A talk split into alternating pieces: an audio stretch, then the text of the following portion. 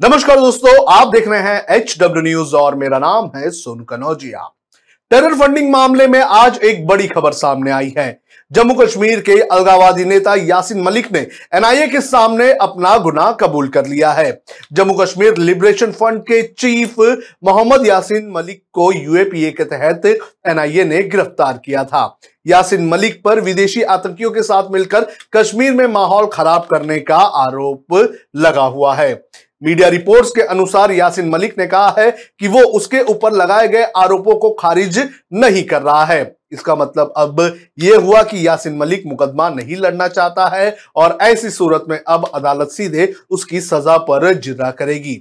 आपको बता दें कि यूएपीए की धारा 16 यानी कि आतंकवादी गतिविधि 17 यानी कि आतंकवादी गतिविधियों के लिए धन जुटाना, अठारह आतंकवादी कृत्य की साजिश रचने, व बीस आतंकवादी समूह या संगठन का सदस्य होने और आईपीसी की धारा 120 बी यानी कि आपराधिक साजिश रचना और 124 ए देशद्रोह के तहत खुद पर लगे आरोपों को यासिन मलिक ने चुनौती नहीं देने का फैसला लिया है।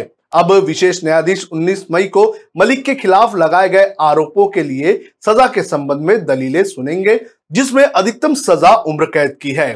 विशेष न्यायाधीश की ओर से पहले कहा गया था कि यह स्थापित हो चुका है कि मलिक और अन्य को आतंकवाद के लिए प्रत्यक्ष रूप से धन मिल रहा था। यानी कि कोर्ट ने पहले ही यह साफ़ कर दिया था कि इन्हें पैसे मिल रहे थे कश्मीर में आतंकवादी गतिविधियों को अंजाम देने के लिए। इससे पहले 16 मार्च को कोर्ट ने यासिन मलिक, लश्कर तोयबा के संस्थापक हाफिज शहीद हिजबुल मुजाहिदीन के चीफ सैयद सलाउद्दीन अलगावादी नेता शबीर शाह, मशरत आलम और बाकी लोगों पर आरोप तय करने का आदेश दिया था। कोर्ट का मानना था कि पाकिस्तानी आकाओं के इशारों पर और उनसे मिल रहे फंड के ज़रिए कश्मीर को भारत से अलग करने का काम ये लोग कर रहे थे। कोर्ट ने मंगलवार को जिनके खिलाफ औपचारिक रूप से आरोप तय किए हैं उनमें इंटरव्यू में 20 कश्मीरी पंडितों की हत्या करने की बात कबूलने वाला फारूक अहमद डार उर्फ़ बिट्टा कराटे, शबीर शाह मशरत आलम, मोहम्मद यूसुफ शाह, अफ्ताब अहमद शाह, अल्ताफ अहमद शाह, नईम खान, मोहम्मद अकबर खांडे, राजा मेहराजुद्दीन कलवाल, बशीर अहमद भट्ट, जहूर अहमद शाह वाटली शबीर अहमद शाह, अब्दुल राशिद शेख और नवल किशोर कपूर सहित कई कश्मीरी अलगावादी नेता शामिल है। चार्जशीट में लश्कर तोयबा के सरगना, हाफिज शहीद और हिजबुल मुजाहिदीन के सरगना, सैयद सलाउद्दीन के खिलाफ भी आरोप लगाए गए हैं। लेकिन पाकिस्तान में बैठे होने की वजह से दोनों आतंकियों को भगोड़ा घोषित किया गया है। उनके खिलाफ सुनवाई चलती रहेगी।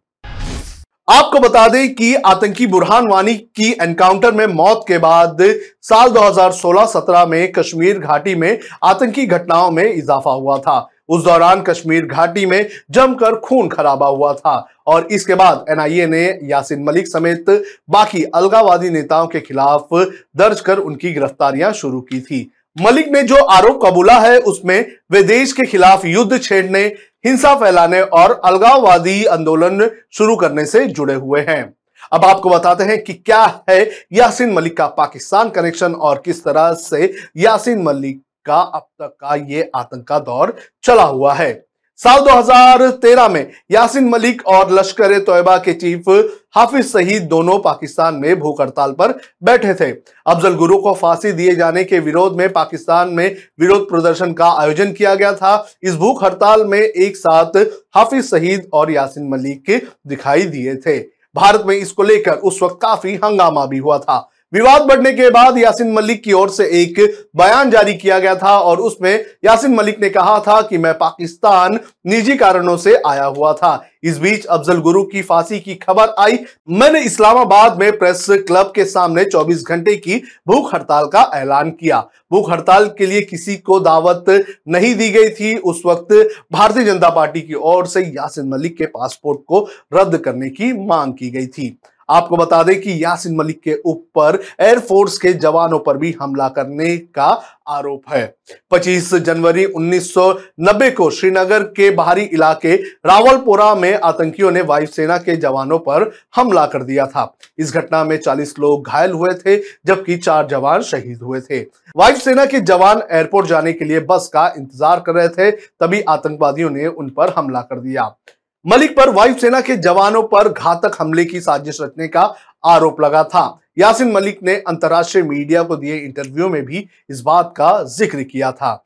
इसके अलावा जम्मू कश्मीर की पूर्व मुख्यमंत्री महबूबा मुफ्ती की बहन का अपहरण के मामले में भी ये बताया जाता है कि यासिन मलिक का हाथ था। तो यासिन मलिक के ऊपर इतने कई सारे आरोप लगे हुए थे और टेरर फंडिंग को लेकर लगातार एनआईए अपनी कार्रवाई कर रही थी और आज इस मामले में बड़ी खबर यह आई है कि यासिन मलिक ने अपना गुनाह कबूल कर लिया है। अब देखना ये ज़रूरी है कि जब इस पूरे मामले पर सजा पर बहस होगी तो कोर्ट यासिन मलिक को क्या सजा सुनाती है।